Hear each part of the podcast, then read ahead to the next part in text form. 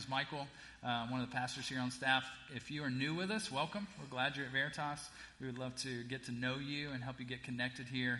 Um, obviously, our, our, church, is, by God's grace, has grown a lot, and it's maybe hard for some people to get connected. So, would love to be able to help you do that. So, I'll be down front afterwards if you want to pray. Uh, you can also go to Info Central; We'll help you do that as well.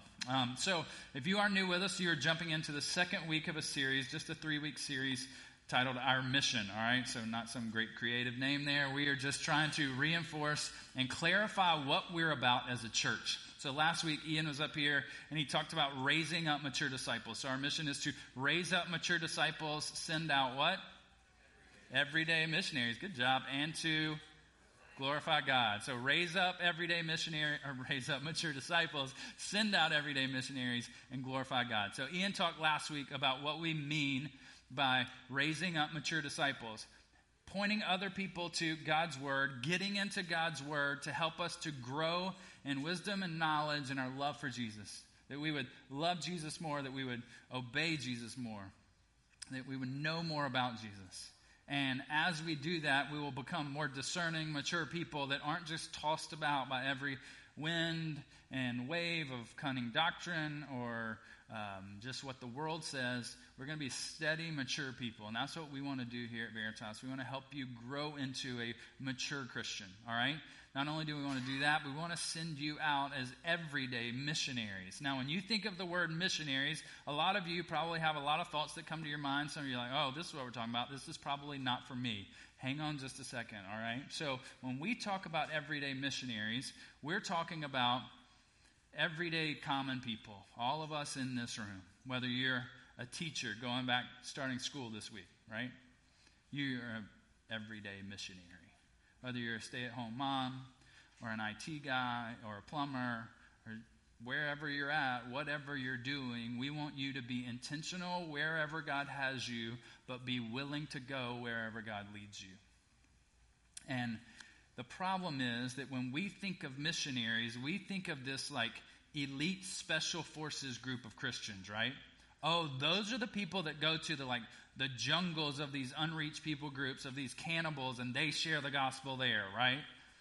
Or you're like, no, that's the special forces Christians. They do the foster care and adoption stuff, right? But what we're saying is no, no, no. Like let's take and take that narrow focused view of what you think of a missionary and we want to expand that as a church to fit every single one of you in this room. Now, I'm not discounting the person that needs that goes to the unreached people group. Like we want to go to unreached people groups as a church, not because oh look what Veritas did. We want to go to unreached people groups because Jesus deserves to be worshipped everywhere, and He's not being worshipped everywhere. So that's why we want to send people as a church. But we don't only want to send people to do foster and adoptive care and to remote unreached people groups. We want to send people into this city, into schools, into neighborhoods, into workplaces, because Jesus is worth being worshiped everywhere. And so when we talk about everyday missionaries, that's what we mean. Now, the problem is, I ran across a statistic uh, this past week, or was reminded of a statistic that said around 90% of Christians have never shared their faith with anyone outside their family. Around 90%. Like we're saying, hey, we want everybody to be an everyday missionary, yet maybe there's about 10% of us that are actually sharing our faith. So where's the disconnect? Like, how do you go about this life and be a person that wants to proclaim Jesus to the world? Like, what is the approach that we should have that maybe makes it easier? Now, I'm not talking about a strategy this morning that's going to help you give you like the ABCs of Christianity that you go to somebody and you're like, hey, let me tell you this, this, this, this, this about Jesus, all right? That's not what we're talking about. We're not talking about a strategy this morning. I want you to think about a new approach to life, an approach that New Testament Christians had. They approached life in a way where it wasn't just like, okay, we've got to do this, but they loved it and they wanted to talk about Jesus. That's what we're going to talk about this morning. We're going to do that in Acts chapter 4. So if you got a Bible on your phone, not, verses will be on screen. Acts chapter 4 is where we're going to be. Let me catch you up since we're not going through the whole book. So in Acts chapter 1, Jesus is, uh, right before this, Jesus has um, lived his life on this earth. He's died, he's been crucified. After he's crucified, he's buried. Then he rises from the dead, and he spends many days appearing for, before a lot of believers, a lot of other people. And as he's appearing, like he's uh, eventually gets to the point where he goes, Hey, I'm about to leave. I'm about to go prepare a place for you as believers. I'm going to come back to get you. But until then, I need you to know that I'm not going to leave you alone. I'm going to send my Holy Spirit to you. And that Holy Spirit is going to empower you to be witnesses. And he says, Disciples, I want you to stay in Jerusalem, and that Holy Spirit's going to empower you to be uh, empower you to be witnesses in Jerusalem. Then I want you to go out to the greater region of Judea, then Samaria, and then to the ends of the earth. And so, what happens is um, there's this incredible time where the Holy Spirit comes. Holy Spirit comes, and the Apostle Peter begins to preach. This is what you're seeing, guys. This is this is what this is, he's telling everybody. This is what you're seeing. Preaches this incredible sermon, and three thousand people believe in one day. Just this amazing work of God. And then he and John, another disciple, they're walking by the temple in chapter 3. And as they walk by the temple, there's this beggar who's been there for many years. It says he's been lame since birth. And they walk by, and he's kind of begging for. Everybody that goes by the temple knows this guy. And as he walks, they walk by, he's begging them for something. And Peter and John say, Hey, look, silver and gold I don't have. Like, I don't have money to give to you. But what I do have, in the name of Jesus, get up and walk. And after over 40 years, this guy leaps up, stands up, leaping and jumping, and everybody around is like, Holy cow, what just happened? We know this guy, and this is not how he's operated for decades. And now something has changed. It's the power of Jesus. And so Peter begins to proclaim, like, let me tell you how this happened. And he proclaims Jesus. And that's where we pick up in chapter 4. So, Acts chapter 4, we're going to look at verses 1 through 4 to start out. And as they, so Peter and John, were speaking to the people, the priest and the captain of the temple and the Sadducees came upon them, greatly annoyed because they were teaching the people and proclaiming in Jesus the resurrection from the dead. And they arrested them and put them in custody until the next day, for it was already evening. But many of those who had heard the word believed, and the number of men came to about 5,000. So here's Peter and John. They're proclaiming, Let me tell you what happened to this guy that's been healed. And they start teaching about, oh, it's about Jesus. He's the one that rose from the dead, has power to do these kind of things, power to transform lives. And if you're a believer, you're like, yeah, that's awesome. But these religious people are saying, um, yeah, not, not okay. It says they were greatly annoyed by it. But then there's a different group of people, and that different group of people actually believes, and the number increases from 3,000 to 5,000 people that are following Jesus because they recognize the power of Jesus. But for this group of people, it says there were the priests there. The priests were the kind of Levites, and they had come out of the tribe of Levi, and they were there kind of doing their annual service at the temple. So there's all these kind of guys doing their annual service at the temple. Then it says uh, the captain was there, so that's kind of like the, the temple police chief, all right? He's there with them. And then it says the Sadducees were there. Now, many of you might have heard of the Pharisees in Jesus' day. Uh, the Sadducees, you hear a little bit, but they really came to power in between the Old Testament and the New Testament. So that 400 years uh, gap that we don't know a lot that happened during that time. The Sadducees came to power, and they were really controlling. They were these wealthy, elite people, highly sophisticated, and this matters because when we get to something in a second, wealthy, wealthy people, and they had great political power. They were kind of in, in power over all the Jews at this time. And they didn't want th- feathers to get ruffled, but what's happening right now? Major feathers are getting ruffled around the temple because this guy's just been healed. And you're like, what is happening? And then Peter and John are proclaiming Jesus. Not only they're proclaiming Jesus, but they proclaim that Jesus resurrected from the dead. Now, here's a key theological point for the Sadducees they didn't believe the resurrection of the dead, they didn't believe in supernatural stuff. So not only are they like, wait a second, we don't believe supernatural, and this guy is jumping, and we've never seen him walk or jump at all, and they're saying it happened because Jesus rose from the dead. We don't believe that at all. So, like, in their minds, they're, what is happening? and we're losing control. So as we lose control, like what are they going to do about it? It says they were greatly annoyed by it. So let's look at verses 5 through 7. So they arrested them. As they arrested them, it said they they put them in jail that night. It was probably too late for a trial to happen, so they kept them overnight, and then this is what happened. Verse 5. On the next day, the rulers and elders and scribes gathered together in Jerusalem with Annas the high priest and Caiaphas and John and Alexander and all who were of the high priestly family. And when they had set them in the midst, they inquired, By what power or what name did you do this? So you've got a picture of this. So Peter and John and probably the beggar are kind of in the middle of this of this kind of Israel's Supreme Court. All right, this is just a picture for you. So they're in the middle of it. All these religious people, highly sophisticated, kind of judgmental people, are all standing around. And they're looking at him. And there's this guy named Annas. It says the high priest here. That's kind of honorary title for him because he was an older guy, and Caiaphas was his son-in-law, who was the actual high priest at the time. So they're there, and the, all this high priestly family, religious family, they're all sitting there. And they're looking, and they got Peter, John, and this guy that's been healed standing in the middle of them. And they make this inquiry By what power or by what name did you do this? Hey, tell us about this. Now, this is kind of a trap for them. Because if Peter and John said anything but God, they could be put to death at that time. So, what are these guys going to say? Like, this guy's been healed. How? What are they going to say? Are they going to run? Are they going to be paralyzed with fear? What are they going to do? This is what Peter does. Verses 8 through 12. Then Peter, filled with the Holy Spirit, and we're going to come back to that later, said to them, Rulers of the people and elders, if we are being examined today concerning a good deed done to a crippled man, by what means this man has been healed, so you want to know? I'm about to tell you. Let it be known to all of you and to all the people of Israel that by the name of Jesus Christ of Nazareth, whom you crucified, whom God raised from the dead, by him this man is standing before you well. This Jesus is the stone that was rejected by you the builders, which has become the cornerstone.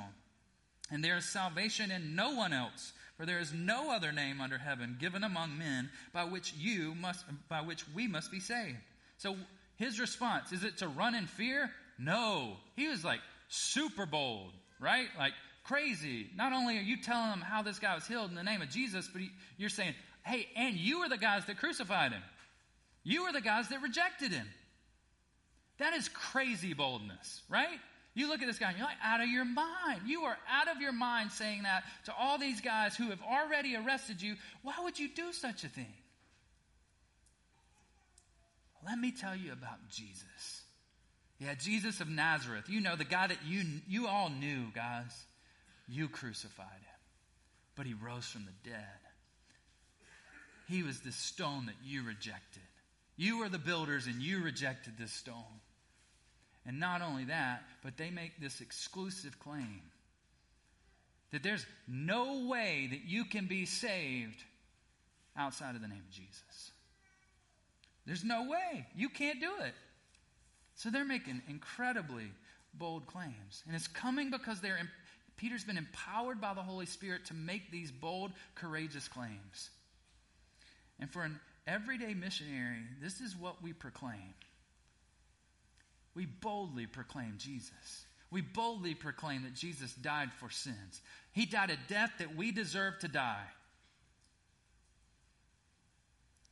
He, we boldly proclaim that he resurrected from the dead. Yes, he died, but three days later he rose and he can conquer sin. He conquered sin and he can conquer sin in your life. He defeated sin, Satan, and death, and he can do the same thing in your life. And there's no other way that you can be saved other than Jesus.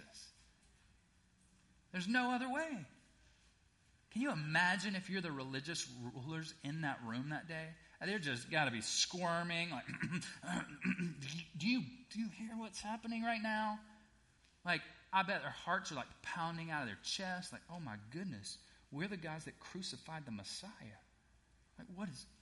I don't know what to do with this. I don't know what to do. Guys, when when you have the opportunity as an everyday missionary, boldly proclaim Jesus. Boldly proclaim that Jesus is the only way to salvation. And you know as well as I do, that is a super unpopular thing. It's un- unpopular. But we could proclaim a lot of other things. Peter and John could have said, Well, I know this guy's healed, but let me tell you the science behind it, why he was healed. Or, Well, I know he's healed, and we did a lot. Like we told, we, we told him to get up and walk, it's us. And churches could get really distracted proclaiming a lot of things other than Jesus. But they proclaim Jesus. And it, means, it reminds me of a couple in our church, family in our church, that recently were on vacation a long way from Cedar Rapids this summer. Got a call, hey, your house is flooding, a pipe has burst, and the pipe has like burst so hard that the water is coming so hard it's busted a hole through the wall, like through the drywall. It made a mess, like a disaster. So this couple, so far away, they just call their connection group, their small group here at Veritas. The whole connection group comes over and like moves furniture. This just uh, amazing things. So neighbors also come over, and the neighbors um, don't believe in Jesus. They're actually Hindu. And so they come over, and later, once the family gets back and seeing all the work that's been done by this community, they go, Hey, um, why, did, why did those people do that? And this couple could have said, Oh, well, they're just great people. Like, we just love our church. But this couple said, Oh, it's because, like, Jesus served them. Like, Jesus laid down his life for them, so this is the least that they want to do. Like, they want to help and serve other people. And in that moment, you don't proclaim your connection group, how great it is. You don't proclaim Veritas. They proclaim Jesus. Guys, that's the kind of church we want to be. I don't care if anybody knows who Veritas is. I want everybody to know about Jesus. That's the kind of church because Jesus was the one that resurrected from the dead. We sure didn't. That's the kind of church we want to be that puts Jesus like on display. Why in the world would you be a foster parent? That's hard. Oh, because of what Jesus has done for us. That's why we do that. Why did you lay down your life for your neighbor? You barely even know them. Oh, because Jesus laid down his life for us when we were dead in our sins and trespasses. That's what we mean by everyday missionaries. So let's see how the people respond in verse 13. Now, when they saw the boldness of Peter and John and perceived that they were uneducated common men, they were astonished and they recognized that they had been with Jesus. So, what did they see? They saw boldness. And then they perceived that they were common, uneducated men. Why is that a big deal? Because who was it saying this? The wealthy, sophisticated, religious elite saying, Look at this riffraff of society. What were Peter and John? Old fishermen that have been transformed by Jesus. Wait, there's two old fishermen that are standing here in the midst of this really sophisticated court and they're proclaiming Jesus boldly and they're actually doing it pretty convincingly. Oh, these are common, uneducated men speaking with boldness. But then they make the most amazing claim that I hope anybody would say about people from our church. They recognized that they had been with Jesus. They recognized that they had been with Jesus. When it comes to Jesus, what do people see in you? Fearful? Uncertainty? Or do they see a common people with uncommon boldness? That's what we want people to see. They recognized that they had been with Jesus. Remember Peter and John again fishermen. They were fishing, and Jesus comes up and he says, Hey, follow me. And they give up their career, they give up their livelihood as fishermen. Not only their livelihood in the present day, but what else did they give up? That was probably the family business. So they gave up their future to follow this guy named Jesus. And they spend the next three years with Jesus. And they see him like talk, or they hear him talking about truth over and over and over. They see him standing against the religious leaders who only wanted to like look good on the outside, but Jesus was far more, more concerned with their hearts. They see Jesus, a man that was completely innocent, completely perfect, completely holy and righteous. They see that man get brutally murdered on a cross and not say a word because he had a bigger mission than just what felt good in the moment. They've watched this Jesus guy. They, he appeared to them after he resurrected. He gave grace to Peter after Peter had denied him. Not once, not twice, not three times. And he said, Peter, I'm not done with you yet. And here Peter is, remembering, oh, this is Jesus. This is who I've been around. This is who I've encountered and I've experienced. And now other people are recognizing, yeah, this Peter and John guy, they've been around Jesus. And there's, there's nothing better that the world could say about us. And these people have been with Jesus. Like, it's just bursting forth from them. It's like you have a water balloon, right? Like, you have this water balloon, you fill it up with water, and you squeeze it. And this pressure, there's like all this pressure there, and eventually that balloon pops, and what comes out of it? The water comes out of it. It's just like us. When we've been spending time with Jesus and we're filled up with Jesus, and there's pressure and there's opposition, and my hope is that every single one of us, when squeeze, squeeze, squeeze, what would burst out of us? Man, this is Jesus. This is Jesus. But who do people recognize that you've been with? Like, we're always proclaiming something with our lives. We're always waving a flag, some flag, saying, This is what my life's about. If I ask people close to you, what would they say you're about?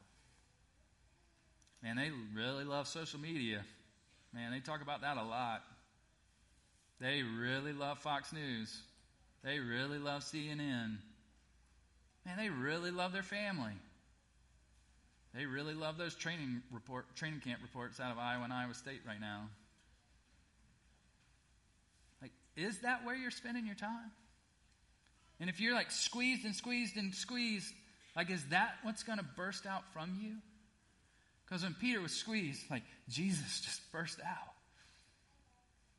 Or do they go, man, those people, man, they really love their connection group. They really love Veritas. Guys, I hope that's not what people recognize. I hope they recognize that you've been with Jesus.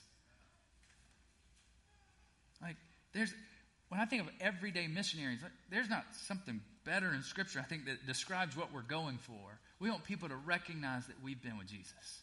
Wherever we go, wherever you're at, Wherever God has you and He doesn't have me, wherever God has me and He doesn't have you, like we want people to recognize that we've been with Jesus. Guys, we got to pray that as a church. God, help people to see that I've been with you. So some of you are going, well, Jesus isn't here. How do I like have a relationship when Jesus isn't here? Like, there's a lot of ways that you can cultivate a relationship with Jesus. Like, be around truth. Be around His Word. Get in His Word. Be reminded of the truth. Be in Christian community. Pray often. Like, be in relationship with Him. Those are just a few ways to cultivate this relationship. So, how do the rulers respond? I'm going to summarize kind of verses 14 through 18. So, they look around and they still see this guy that's been healed, and they can't deny it, right? Like, uh, we would love to deny this, but we know who this guy is, and he hasn't been acting like this up until today or yesterday, right? But they're going, we've got to stop this threat. We have to stop the spread of this Jesus movement. So, Peter and John, we need you to not speak anymore about Jesus. We need you not to teach anymore about Jesus. Kind of laughable, honestly, right? But then verses 19 and, tw- 19 and 20, this is how Peter responds. But Peter and John answered them, Whether it is right in the sight of God to listen to you rather than to God, you must judge. For we cannot but speak of what we have seen and heard. They're like, hey, uh, guys, we respect you and all, but it's impossible for us to not talk about Jesus. He's been that good to us. He's been that gracious and that merciful to us. We can't help but talk about him. I know you don't want us to talk about him, and we would love to be respectful, but it's just going to come out. That's who we are. That's what we're about. It's like you go to a restaurant and you get a refill of a, a drink, right? You go take your cup and you go put that drink up next to the machine and it's refilling your cup, and you take the cup away, and as you take the cup away, it doesn't stop. Like it's stuck there, right? And the drink just starts overflowing and overflowing and overflowing, but then the manager looks across the store at you and he sees like drink spilling everywhere. There's this sticky mess in his restaurant. He's like, "Stop! Stop it!" And you're like, "Uh, I can't. I don't. Uh, it's I. That's the only. It's just going to keep overflowing because that's that's what we got here. Obviously, the metaphor don't, take that too far, right? Like you're like, well, it's broken. That's how Jesus works. No, all right. But you get the idea that there's this overflow happening, and you just can't help I can't help but speak about what I've seen and heard Peter and John are saying. Like, Jesus is that good, and I just can't help it. That's the approach to life that we're talking about this morning. Not just the one, two, threes of Christianity. Let me share my gospel track with you, all right? It's, man, I can't help but speak about Jesus because he's that awesome. My fear is that most of us don't talk about Jesus, though, because we're not spending any time with Jesus and no overflow exists. And so when 90% of evangelical Christians haven't shared the gospel with anybody outside of their family, my fear is that it's because you haven't spent time with Jesus and nothing Jesus is not overflowing. We come to church once a week and that's where the refill happens. But by lunchtime, we're out of it. You're not abiding in Jesus on Sunday night and Monday, Tuesday, Wednesday, Thursday, Friday, Saturday. You're just going back for a once a week refill. And Jesus, going, Jesus is going, I'm the living water. Come to me and you'll never thirst again. Come back. Come back. This is the approach of an everyday missionary's life, and it's different. It starts from this great love of Jesus, and it overflows. It's not an obligation. We aren't sharing Jesus. We aren't serving the world around us because we have to. But we're serving because of what Jesus has done, and it's an overflow. Like religious people would say, oh no, you have to share the gospel. You have to speak of Jesus. But I think a servant says, I don't have to, I get to.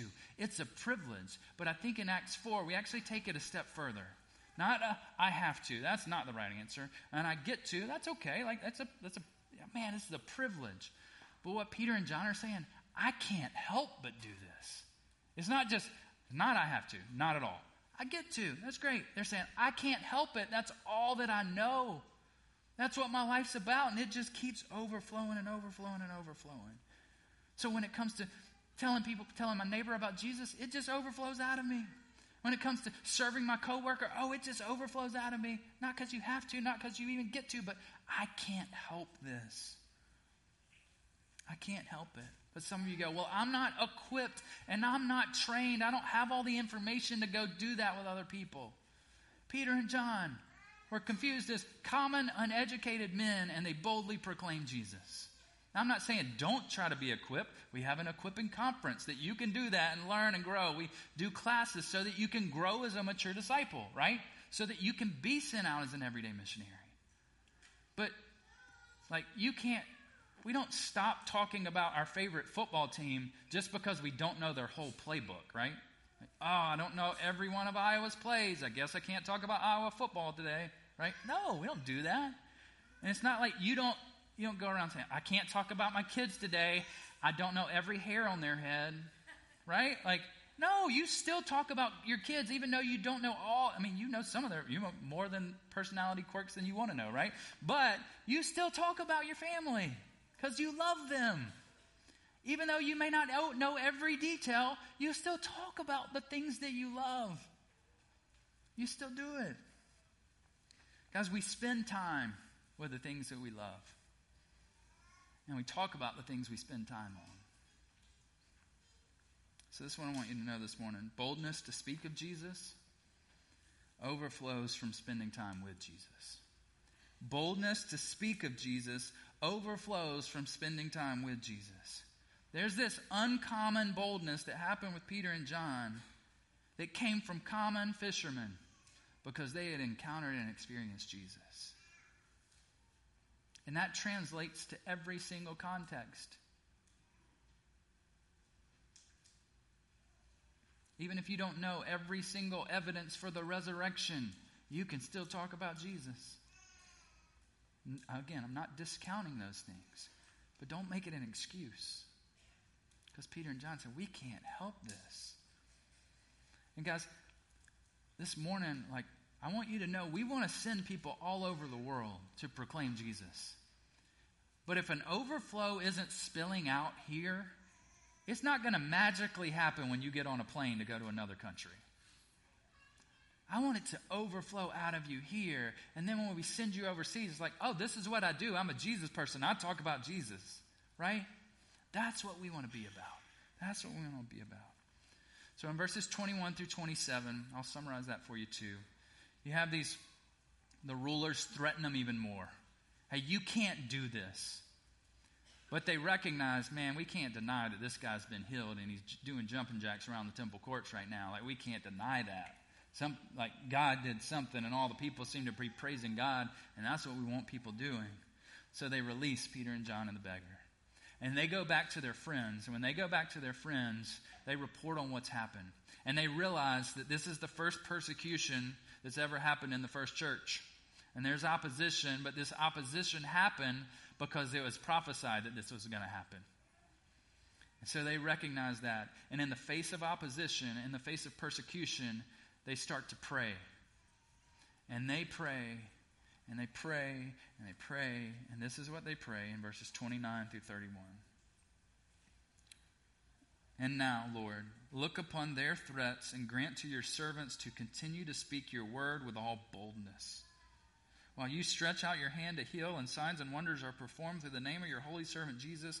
And when they had prayed, the place in which they were gathered together was shaken, and they were all filled with the Holy Spirit and continued to speak the word of God with boldness. So they're opposed, they're being persecuted, they've been arrested. Hey, don't talk about this. They go back and they pray for what? God, help us to be more bold. Because everybody needs to know about Jesus, the one that was crucified and resurrected. And what do they pray for? They pray for the Spirit to empower them. Verse 8, Peter was filled with the Spirit. Guys, we can spend a lot of time with Jesus, and if there is no power from the Holy Spirit, it's going to fall flat. To just think that I've got to manufacture this work for Jesus. I just need to go spend more time with Jesus. I'm going to tell more people about Jesus. You might do that. But if you tell more people about Jesus and you have the Spirit empowering you, man, that's going to be transformative. Not just your work to do this, but the Spirit's power to do this. That's what kind of people we want to be. People that boldly speak about Jesus and people that are fueled and empowered by the Holy Spirit to do whatever God wants to do. That. That's not on us. That's not our responsibility to change people's hearts. I don't have that ability. You don't have that ability. Holy Spirit absolutely has that ability, and that is His job. But we're going to boldly proclaim with the Holy Spirit's power. And I think of the college student that came to know Christ this past week in a kickoff event. Like they were just, I mean, they were chasing Bigfoot around this week. I think, like, like some like, what? They were. Somebody was dressed up like Sasquatch, and they were running around. That's how you. I, I guess that's what college students do these days. I don't know. Um, but uh, a leader was able to share the gospel with somebody, nobody's heart is transformed just because a college student shared the gospel. A heart is transformed because the Holy Spirit worked through sharing the gospel. We want to be a people that are empowered by the Holy Spirit to boldly proclaim Jesus because we've spent a lot of time with Him, and that's the least we can do. Just talk about Jesus. So maybe you need to assess your life this morning. Maybe you need to consider, like, where are you spending your time? And I'm not here to just say, like, oh, you need to cut out all this stuff in your life. Again, all those things I even mentioned earlier social media, news, like, all those things aren't inherently bad. Nowhere in the Bible says don't, re- don't look at social media. But if you're just constantly scrolling and scrolling and scrolling, and all your time is just doing that, or all your time is just watching a certain news channel, maybe you should just say, hey, I'm going to take a break from that. And not just replace it with something else. Like, replace it with just read God's word more. Spend more time praying for your neighbors. It will be amazing how many opportunities you have to talk about your neighbors when you actually pray for your neighbors. Because you got them all the time, you just don't recognize it because you haven't been praying about it. So spend time with Jesus. Assess that time. Figure out what you need to move around in your life or maybe cut out in your life to spend more time with Jesus so it becomes an overflow.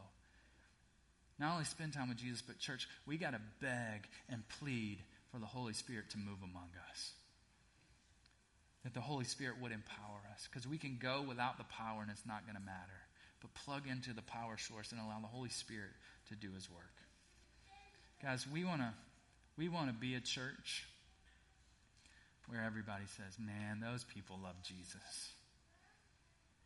Again, I don't want us to go out of here, go to our neighbors and say, "Let me tell you about my church." I want you to say, "Let me tell you about my God." Now, it, Veritas is a great place to learn about that God, to learn about Jesus, but it's all about Jesus. It's not about Veritas. I don't want you to go, hey, let me tell you about my connection group. Let me tell you about Jesus. And this group of people reminds me of Jesus often, and that's why I love being there. But let me tell you about Jesus. Guys, if our city, if your neighbors, if our world recognize that we've been with Jesus, that would be a wonderful, wonderful thing. And that's the kind of church we want to be. Amen.